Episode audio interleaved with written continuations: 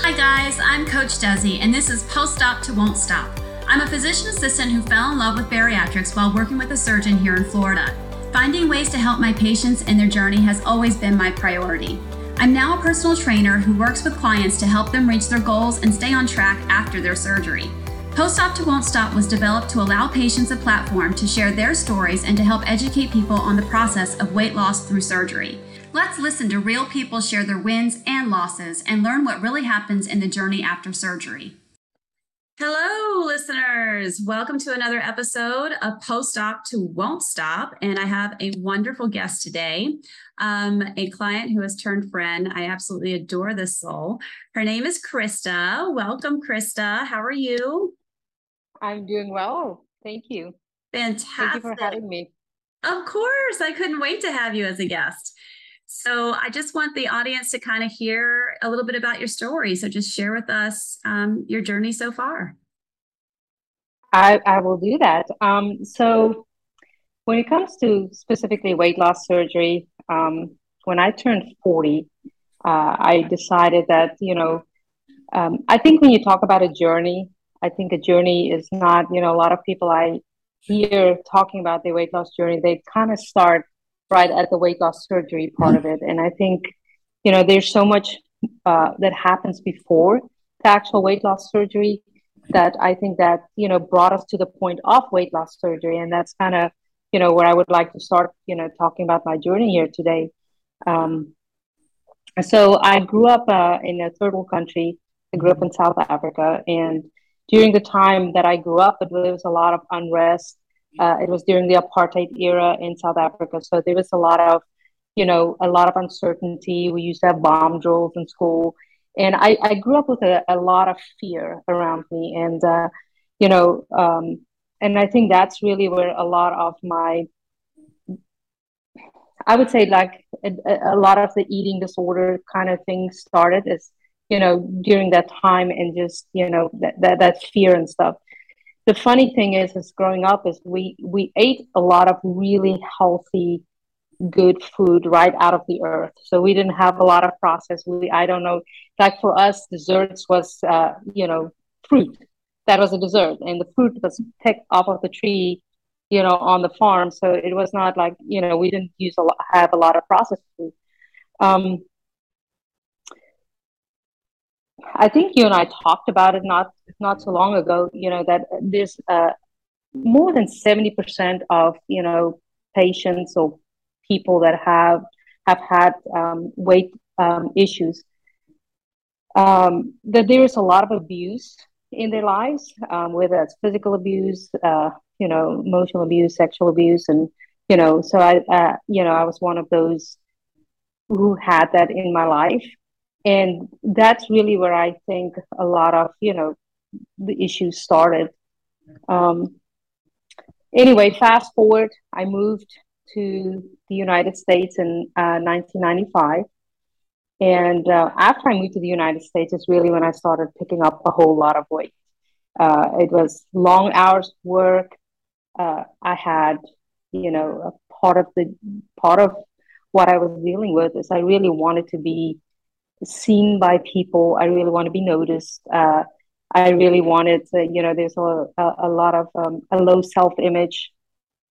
And uh, so I work a whole lot of hours, uh, late to not a lot of sleep. I work in a, um, uh, yeah, so just not a lot of sleep. So uh, I really didn't look after myself, period. Um, after I met my husband, we got married. I was about 30 when we got married. And, you know, uh, at that point of time, I think I was weighing maybe like 260. I was not at my highest weight yet. Uh, got pregnant about three years after we got married and um, had a beautiful son. And right around, I want to say when I turned 40, that was it. When I turned 40 was really a, a big turning point for me. Um, I was very unhappy uh, internally. You know, I was a mother. I, I, started my career. I was very successful in my career, even though I didn't have the same opportunities uh, that a, a, lot of um, U.S. citizens are afforded. I, I wasn't able to go to school, but I kind of taught myself, um, you know, and I really, uh, I really got very successful in in my career. But I wasn't happy. I wasn't happy with who I was. Um, there was a lot of issues between my husband and I, not necessarily, you know, his fault because I was so insecure. Um, I was so afraid of abandonment, rejection. I mean, there was a whole slew of things that we dealt with, and a lot of it really had to do with my own internal struggles that I had. So at 40, I decided this is it. I don't want to go. It was a turning point for me. I didn't want to go the second part of my life. Uh, I didn't want to, you know, continue struggling with the same things. And part of that was my weight. Um, that also contributed to my insecurity.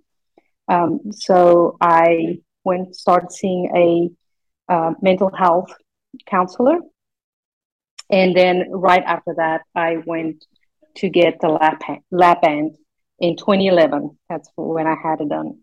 Um, there was some success with the lab, lap band uh, immediately following the lap band, but unfortunately, um, I had a lot of complications. So um, it wasn't as successful as I uh, wish it would have been, you know, kind of one and done kind of thing. But I decided on the lap band because I didn't really want it to alter, uh, you know, any of my anatomy on the inside. Um, in 2018, we removed the lap band, and then in 2019 is when I got uh, the bypass, and that has been very successful for me. And I kind of wish I did that the first time around, but hey, we live and learn. So I'm still very grateful, um, you know, that I'm here today. Wow, that is a story. There's a lot that I want to ask. This is great. This is you're one of the first um, guests that I've had that has come from another part of the another part of the world. Um, mm-hmm. so I kind of want to dig into that because I know most of us know here in the US that youth are, you know, brought up around a lot of processed food. Um, there's food deserts and food insecurities that run rampant in certain areas of the country. And of course, with you being from South Africa, it's interesting to note that, you know, you grew up with lots of fresh stuff all around you. I think we've talked, I don't know that you mentioned it right now, but you've talked about, you know, just running out and grabbing whatever you wanted out of the out of the garden um, which is tremendous. So, did you have any concerns of your weight or anything when you were younger at that time? Uh, not really. I was always, you know, I was never skinny, skinny. I was always, you know, um, well built, um, but not really because I mean, again, we transportation was not. We walked everywhere, um, even on the farm. I mean, children were out playing. We weren't inside of the house. We were always playing and we walked to school. And if we didn't walk to school, you know, we didn't have a transportation system like here where there's buses and stuff. Um, so we walk a couple of miles to school every day. And then even, uh, you know, in my elementary school and high school, I've always been very active as far as, uh, uh, you know, sports. I've played every kind of sports that you can think of. And um, so, no, weight was never really, a, never really a thought. Is that a is that a um, a health condition that's of concern in that part of the world, or do most people tend to, because of the lifestyle there, because there's not much transportation and there's access to you know gardens and markets and things like that? Is there much of a weight problem there? Uh, I would say now is more. Not growing up, no. Um, I don't remember anybody that was morbidly obese in any of my family or in i mean I, the men in my family was like linebackers so they were all very you know built big but it was yeah. i don't remember anybody um, that was morbidly obese in in any of you know uh, of the people that i've known. Got it. Now it's a different story though because a lot of the western uh, world has you know influenced a lot of the foods they now i mean you do as a matter of fact interesting fact i was 13 maybe 14 the first first time i ate at a restaurant. Wow that's yeah that's the first time i ate fast food was at, at 14 and it wasn't really even fast food it was a hamburger um haven't eaten that before age 14. Wow. Was there a lot of, um, you know, here we've got so much attention, like even growing up, uh, magazines and TV and commercials pushing diet culture and things like that. Was that absent? Hmm, that's a good question. Um, I think not that I can recall, not that I can, it wasn't very big.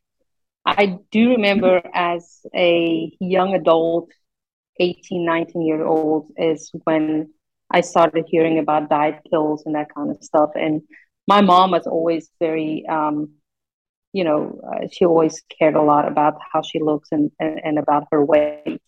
But um, no, no, to answer your question, no, I, I don't recall really huh. a lot of that. That's fascinating. Um, on the other side of that, you did mention fear and abuse. And so, did you, now that you're, you know, older in age, do you do you see a connection between those trauma that traumatic experience so young and your and you had mentioned disordered food eating or disordered eating is there a relationship? Have you identified a cause and effect there? Uh, i do think so. I think that you know that there is definitely a comfort in food. Um, you know it's and again it comes back to sugary food. Now interestingly enough me being younger, I don't necessarily make that connection. I think because a lot of it as uh, I did a lot of activity when I was younger, so that was probably more of an outlet for me. You know, the physical activity rather than you know running to food. Um, I do remember as kids we were told that you have to finish what's on your plate, kind of thing. Um, but I don't really see a connection as a child with that because I felt like I had an outlet once I came to the United States and I no longer had that outlet, I can definitely see that there's a correlation with, you know, that emotional eating, um, trying to numb the senses uh, with food. Because, I mean, growing up in the six, 70s and 80s, there was always that big war on drugs. So you knew that drugs is not not something you're going to go towards, and it's never something I really, you know, interests me at all. Um, so yeah, I think that food was definitely that comfort, and I think um, I think another thing too is, you know, it's it's also a type of preservation. You know, it's like you're bigger, so nobody's going to be interested in you, kind of thing. So you're not. Uh, it, it it's kind of like you're trying to protect yourself. Mm-hmm. So yeah, I definitely see that correlation. Yeah, I've heard that before from many many patients and clients that have had similar experiences. So, um, okay, so you moved to the US and then you gain weight. So I I have worked in a population at a, at a clinic before where we had a lot of folks that came over um, and would immediately come to the the clinic I was working at and uh, complaining of high blood pressure readings, stomach upset, headaches. They just kind of were like, I don't know, I just got here. It was always within like the first two or three weeks they would notice these changes. Um, now you had just mentioned in, in the comment before that you know you came to the US and you didn't have that access to the activities that you were doing in, in, in South Africa that allowed you that outlet. But do you think there's something to the quality of food that we have here versus somewhere else? A hundred percent. And I think, unfortunately, there's so much working against us that it's not just the quality of food. Um, as you know, I'm in marketing, and I think one thing is 100% is the quality of food and what's in our food. Uh, you know, all the preservatives, all the, uh, it's not very nutritional. There's, uh, you know, very low nutritional value in the foods that we have and the hormones that they put in the food. And I think the other thing too is we fight so much against media what you see and what we advertise is you are not you're not a cool person if you don't eat this or you don't smoke this or you don't drink this you know you're not you know there there's so much that, that works against us and then of course you have you know uh, the lobbyists and everybody that lobby for our food and yeah there's definitely i um, i definitely saw a difference uh, you know coming to the us in, in the quality of food yeah, I kind of, I kind even the taste. I mean, I'm I'm sorry, I didn't mean to cut no. off, but even like going to going to the store and even going to a, a health food store, I still find myself pick up a fruit and smell the fruit because to me, if that doesn't smell like a peach, that's it's too processed. I I don't want to eat it. I, I don't buy it because it needs to smell the way it's supposed to smell. Otherwise, it's not.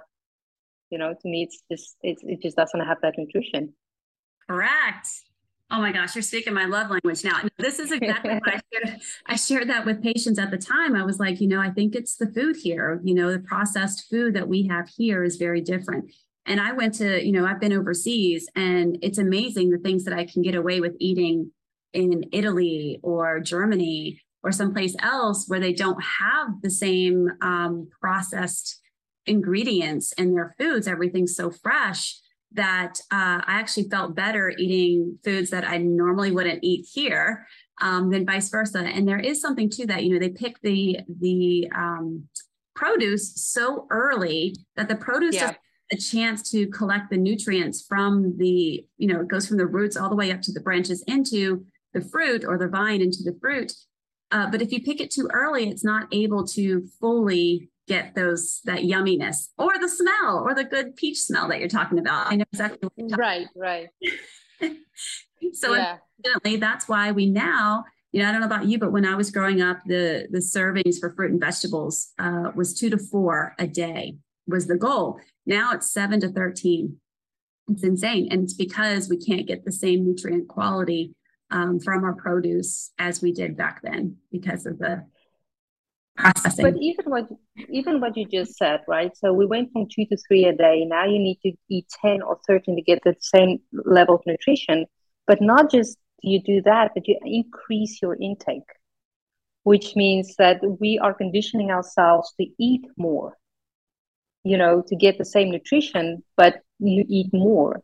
So, you know, our our brain are now saying, hey, you need to eat 10 of those, but think about the volume right? Versus before, you only have to eat two or three to get the same nutrition that your body actually needs. Yeah. So it's you know it, it, again we're working against ourselves here. It's not helping you know, um, and it, it doesn't help us in the long run. And as you know, somebody who already struggled with weight, you know, when you put that plate of food in front of us, our bodies now we're not conditioned to hey, you need to eat volume in order to get that nutrition. Yeah. So when we have food in front of us that's not necessarily nutritional or doesn't have a, a good nutritional value, um, you know, then you're going to eat a lot of that because your brain is telling you you need a lot in order for you to to get that nutrition. Yeah, yeah. Um, in in terms of your surgery, so I you had lap band in 2011. You said and then it was mm-hmm. removed from complications in 2018. And I know there's a lot of folks out there because lap band is making a resurgence. There's um, a big marketing push, and this is coming back um, in, in, popularity.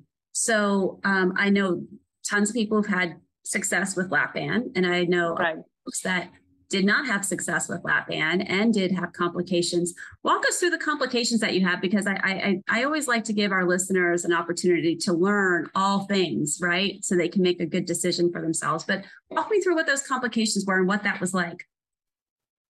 Absolutely. Um, so for me, the, the biggest complication is um, I I could eat a little bit, so there was there was good restriction which is kind of what the lap band is designed to do is to give you that restriction. But what would happen is is the food like the um, uh, chicken or meat you know so where you get your protein sources it will get stuck. And then once it gets stuck of course you know there was a lot of vomiting involved.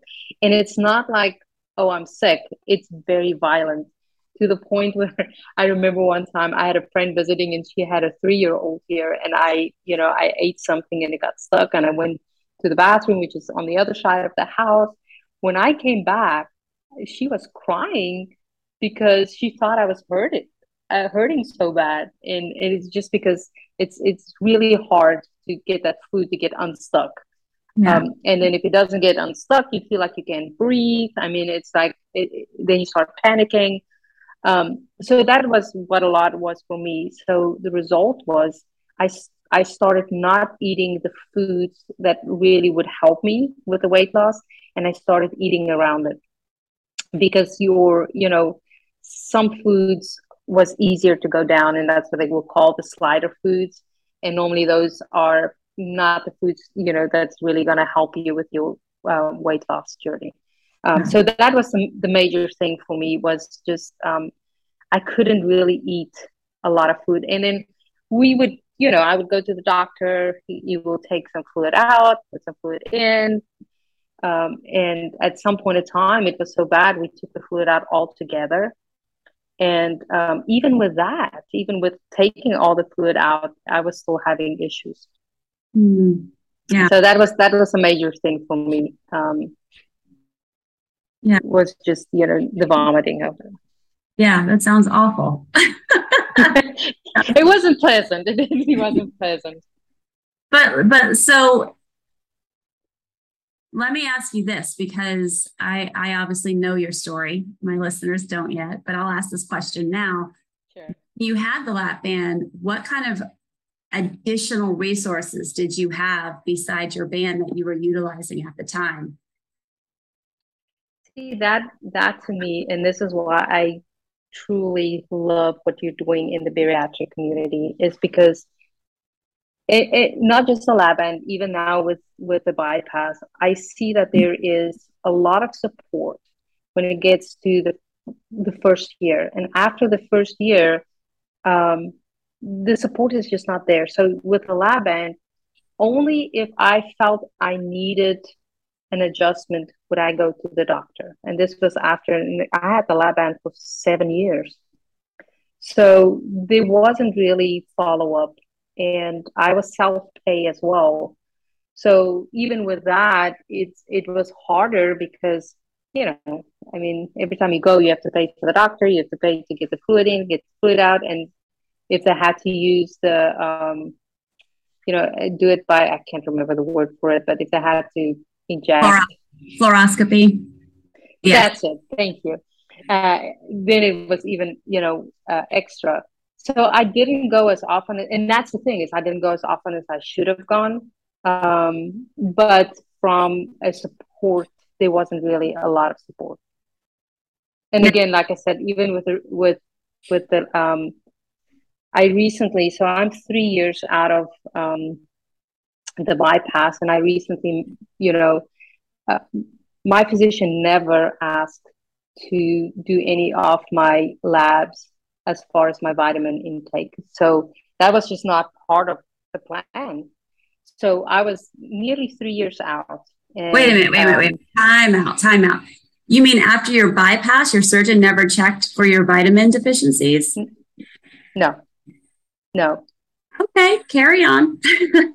yeah, no, he never did. And so, so after I, you know, um, so let me backtrack here a little bit so I can just kind of give the listeners idea of um, how you and I got connected. And then I can go a little bit further because a lot of this will be answered in that. Um, so I was out, uh, it was last year, November. Uh, I knew, you know, I lost 80 pounds or so, and I knew that I needed to do more than what I uh, currently was doing. So I was looking for a, a, bariatric trainer. It was somebody because I've, I've looked for a trainer around my area, and I went uh, into several places. And of course, you go to some of these big gyms, and they want to give you, uh, you know, the the diet they put you on and you know explain to them listen i'm a bariatric patient and you know, I won't be able to have what you're telling me to eat. And uh, one of the young men was telling me, well, you know, I do this for a living and your physician doesn't know what they're talking about. You need to do this in order to get where you need to be. And I'm like, thank you for your time, but I'm out of here. Ah! so, and then I started doing a search online, and that's kind of how I, I got connected with you. So, uh, after we started you know, as you know, uh, we, we started doing some workouts, uh, I think we had a conversation at some point in time, and, and I think you asked me uh, about the vitamins or something like that. Was something like that, and that's when I decided to go back to the doctor because I didn't even know what I needed to look for. And of course, on Facebook and all the other you know uh, groups that I belong to, I con- continuously saw people, you know, asking for the vitamin levels and stuff. So when I actually made an appointment, it was uh, you know, it was a, a phone call with him. He asked me, uh, "So you're three years out. Why are you calling me?" Kind of thing. And then that's when I asked him, like, "Hey, I actually need a list of the vitamins because uh, I think we were going to run some panels, and I didn't even know what vitamins to check." So yeah. Wow.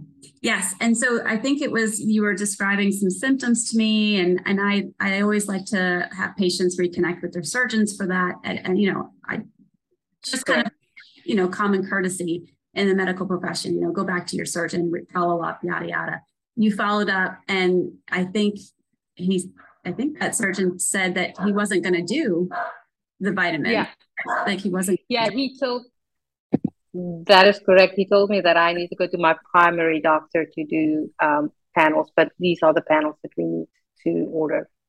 Yes, because obviously a primary a primary physician, this is not their specialty. So uh, when I did talk to my primary physician uh, about it, he goes, "Well, you need to give me a list of what we need to look at here for." So that's uh yeah that's where that landed you were catch 22 so uh so i went ahead and i did the labs for you correct that's right. Thank you.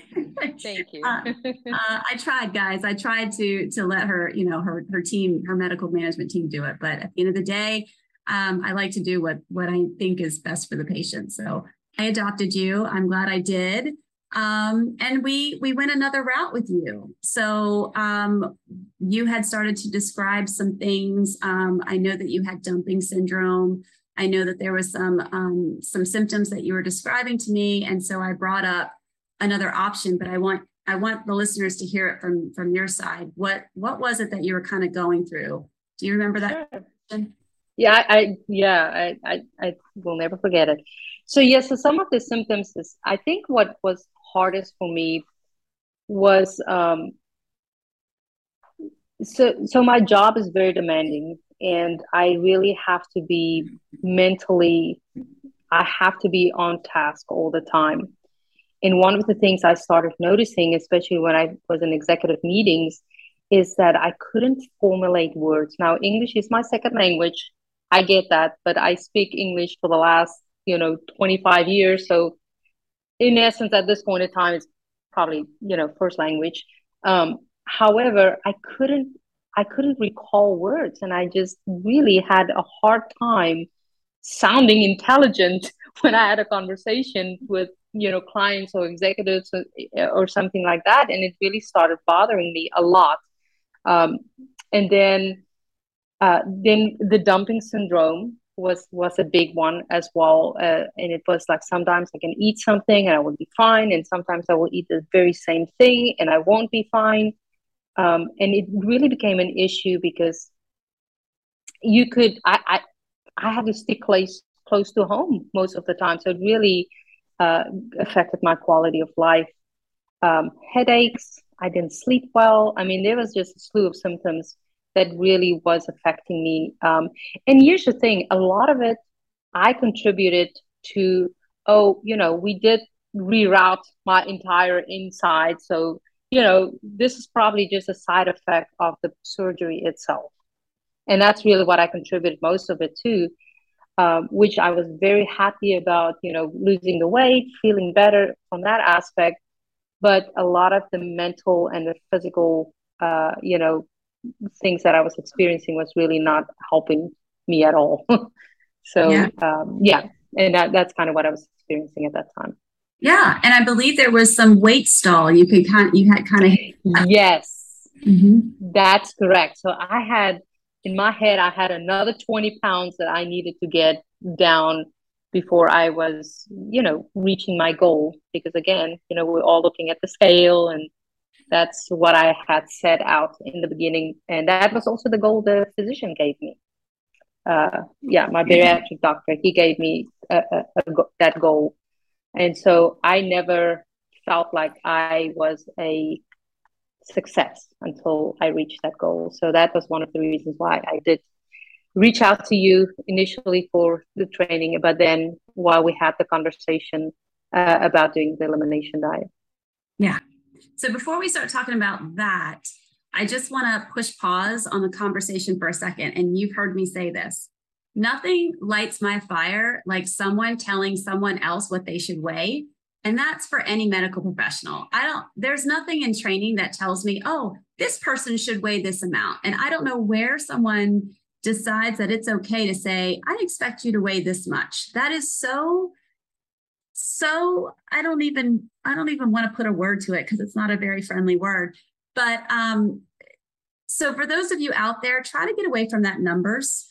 Um, one of the questions I ask my clients and my patients is, um, what are your goals? And almost 100% of the time, inevitably, they'll say, I want to lose 50 pounds. I want to be 150 pounds. I want to be 140 pounds. I want to be, they always give me a number. And so I challenge them and I stop and I say, okay, um, what happens at that number? And they look at me and it's a really almost weird moment. what do you mean? What happens at the number? I said, well, what happens? Do like fireworks go off? Does confetti drain down from the ceiling? Like what what happens at that number? And they're like, well, I make the number. I'm like, okay, so let me ask you this. If your goal is 140 pounds, what if I can get you to 155 pounds, but you're no longer short of breath, you no longer have joint pain, you no longer have, you know, the symptoms, and you have this life that you are kind of looking forward to. Are you going to be happy at 155, even though you didn't get to 140? And almost inevitably, the answer is yes. Um, and so that's where I challenge people to say happiness doesn't come in a number. Um, try to get away from those numbers and try to think about what do I want? What is making me uncomfortable? What is what is what is it that I can't do now? Maybe even comfortably that I that I want to do more comfortably or without symptoms or get to that point. And and we need to stop caging ourselves in with a number because you're going to hit that number and you're going to be like woohoo and then that number is never going to come up again because we we yeah. all fluctuate five pounds in any given day five pounds. So it's not like you're going to hit that 140 and be 140 forever and ever. No human on the planet is going to do that so I, I just want to push pause and really have that conversation with all my beautiful listeners out there that um, we're more than a number, guys, and your goals are greater than that number. Um, and so just make sure you stay focused on that.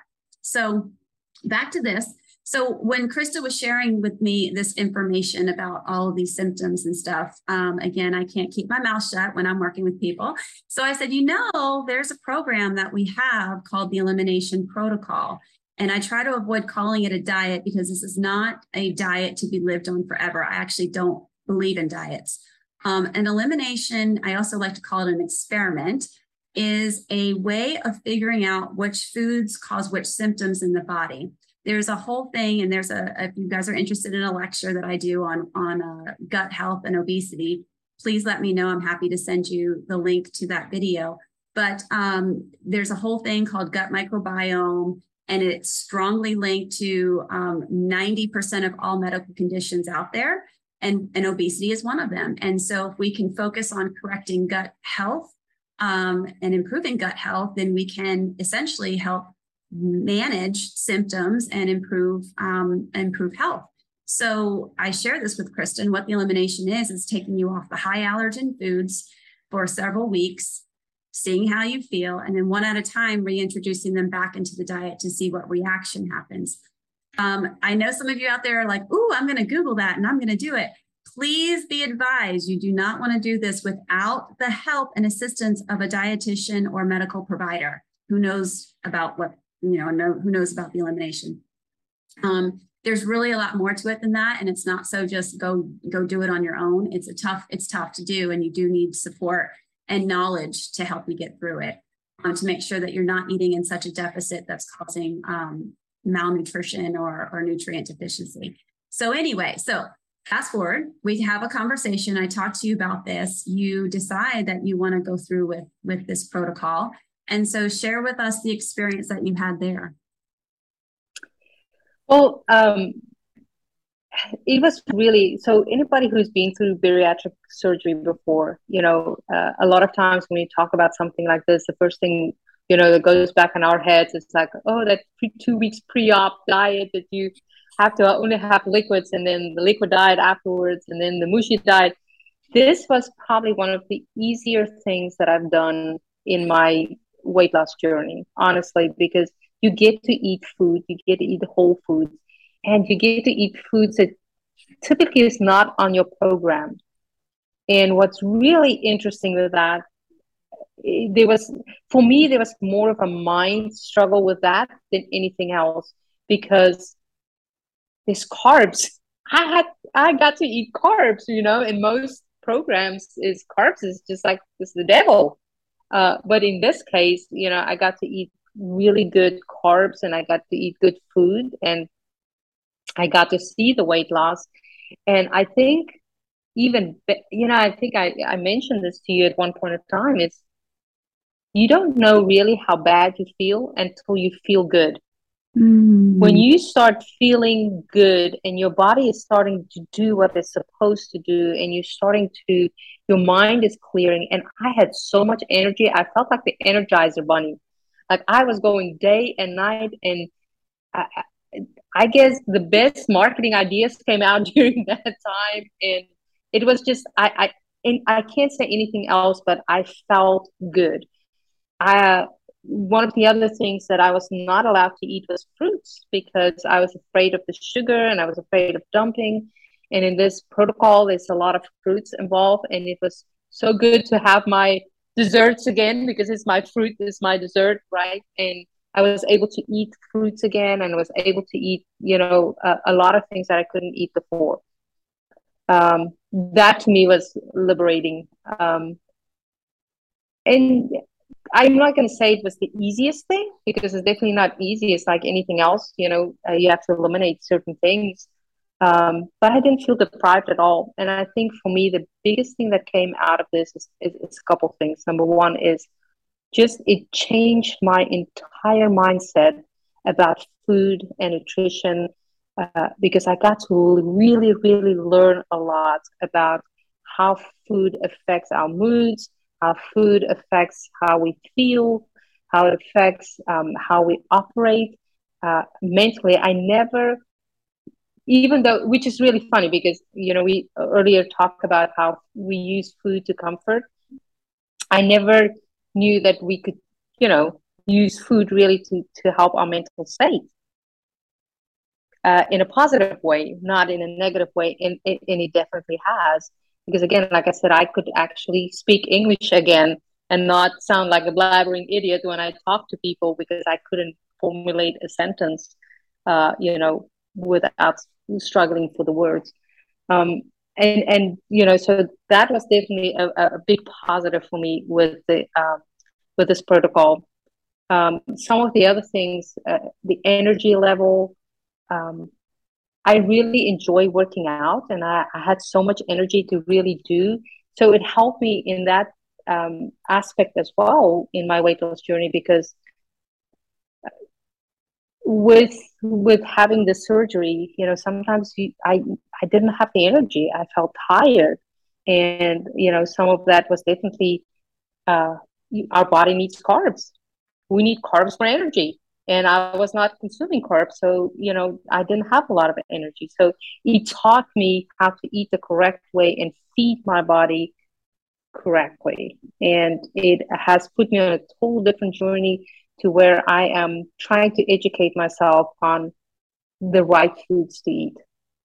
Yeah, that's fantastic. And you know, it's it's interesting because I I sit on this side of the fence, and so I forget some of the things. Um, I, I I you're right. There's there's a lot of patients I interact with that are like, wait, you it's okay to eat a banana. It's like banana's not the devil. Right.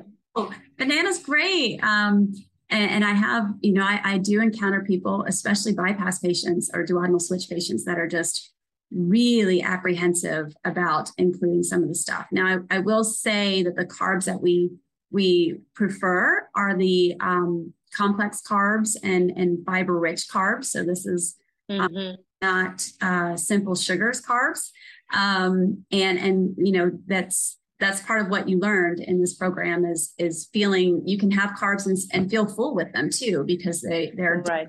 fiber rich and your body needs that. And the healthy gut bacteria needs that too. Um, and it's always interesting. I love it. Every person that i put through the program i just know is going to feel better.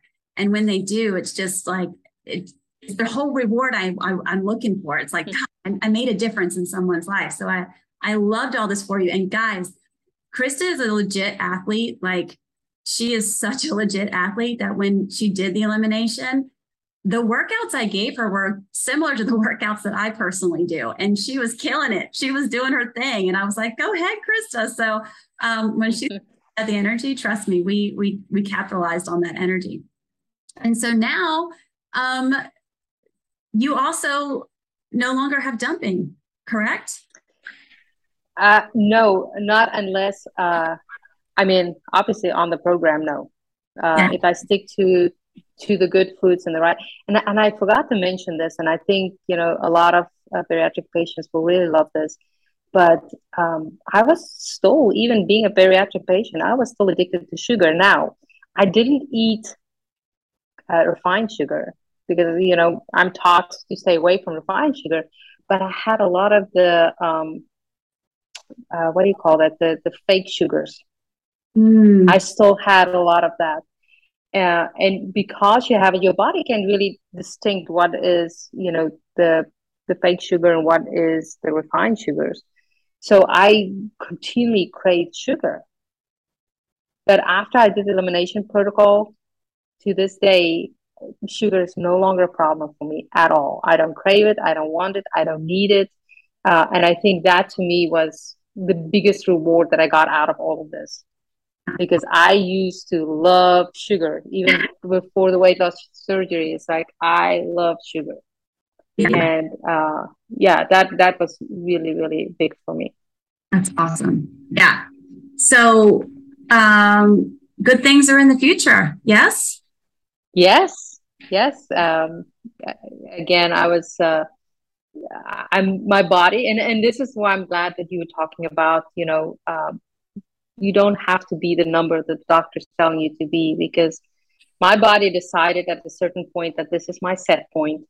Uh, I've kept this uh, particular weight uh, for uh, nearly two years now.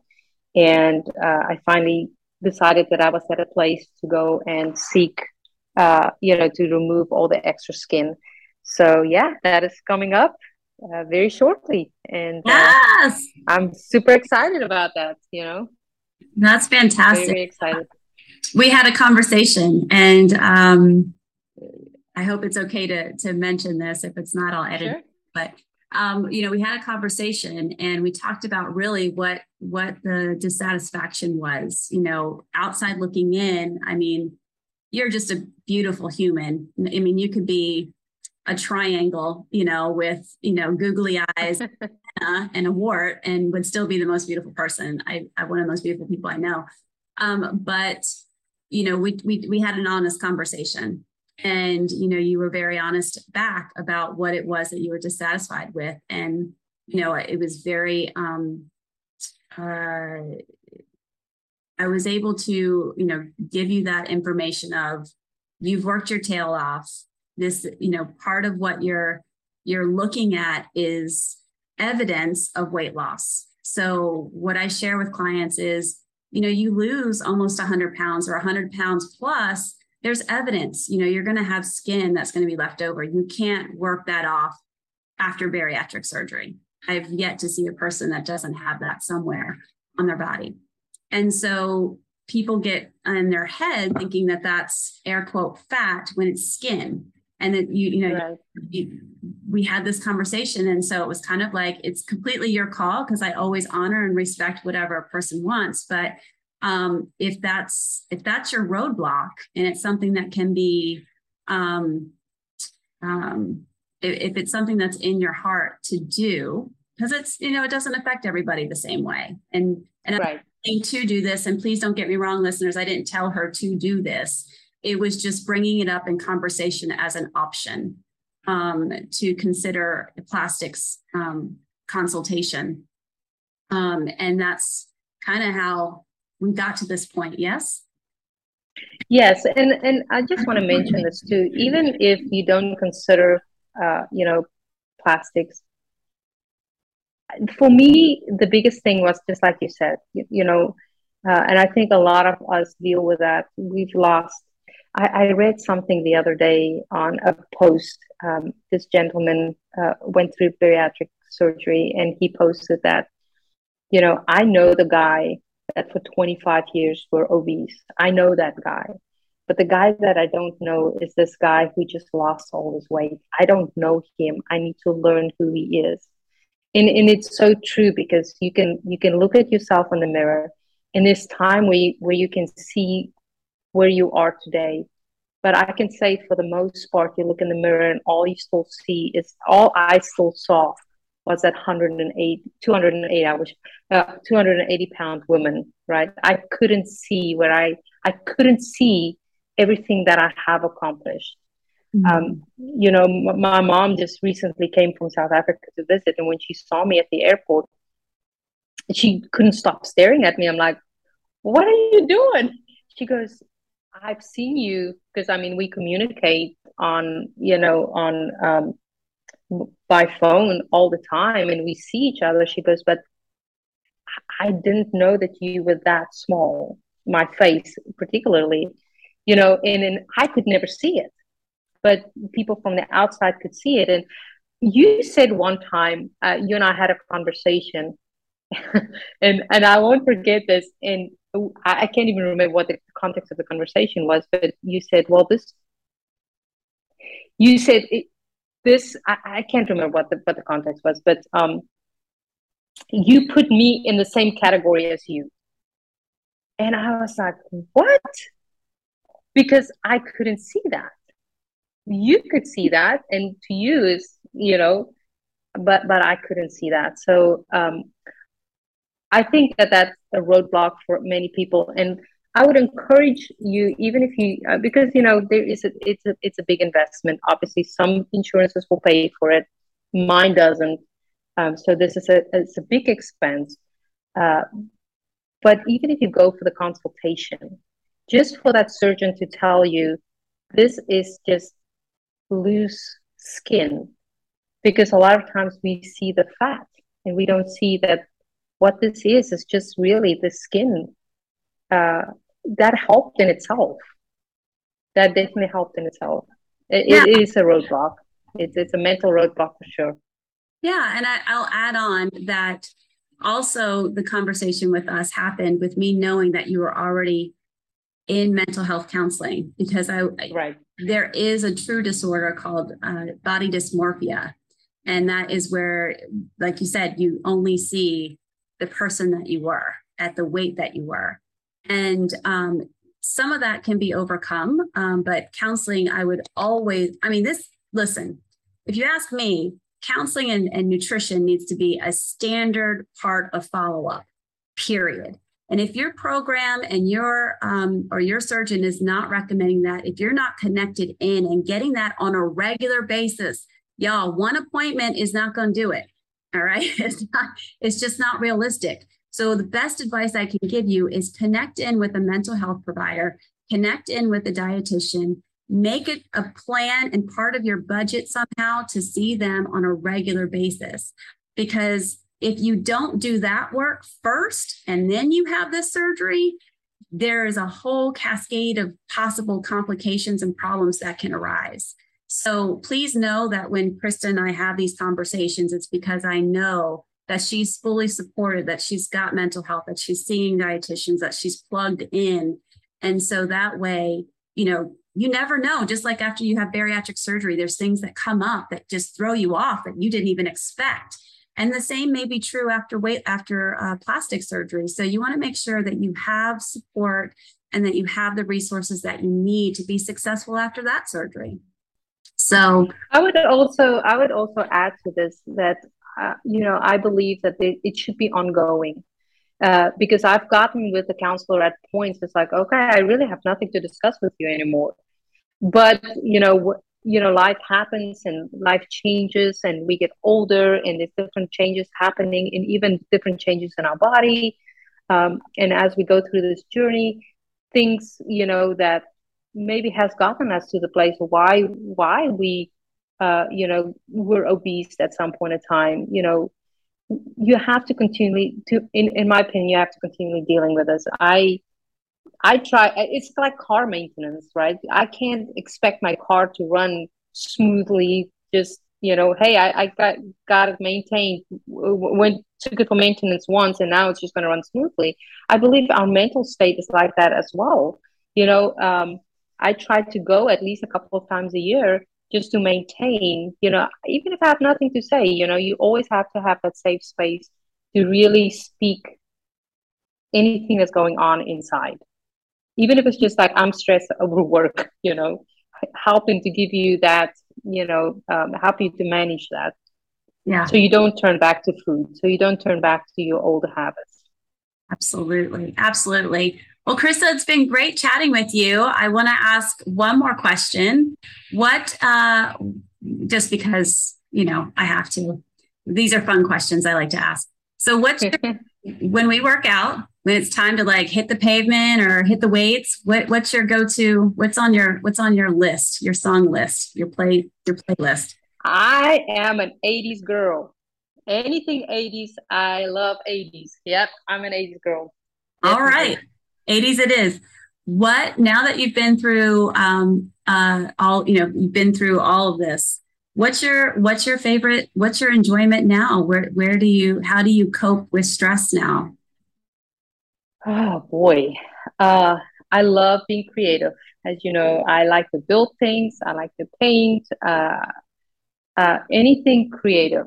Um, that definitely is my go-to point. Um, I also like to, you know, I like to not just do stuff for me. I, I really like to do stuff for people. You know, that to me is uh there's nothing better than to give uh than to receive. Honestly. I, I love to give. I like to make other people happy. That's so true. Y'all, she's that is exactly. All right. Well, thanks so much for your time. Thank you so much for your story. Congratulations on all of your hard work. Best wishes for everything that's moving forward in your life. And please come back and chat with us after after your next big step here with plastic surgery. Will do. Thank you for the opportunity. I really um, enjoy sharing. Oh, thank you so much. Have a good one. You too. Bye-bye. Bye-bye. Thank you all for listening. I hope you loved this episode as much as I did. Don't forget to subscribe, rate, and review because I want to hear from you guys. Let me know what you thought of this episode and any ideas you'd like to hear more about. Keep in touch through social via Facebook or Instagram at Coach Desi and subscribe to my newsletter at CoachDesi.com. Remember, your journey is still being written.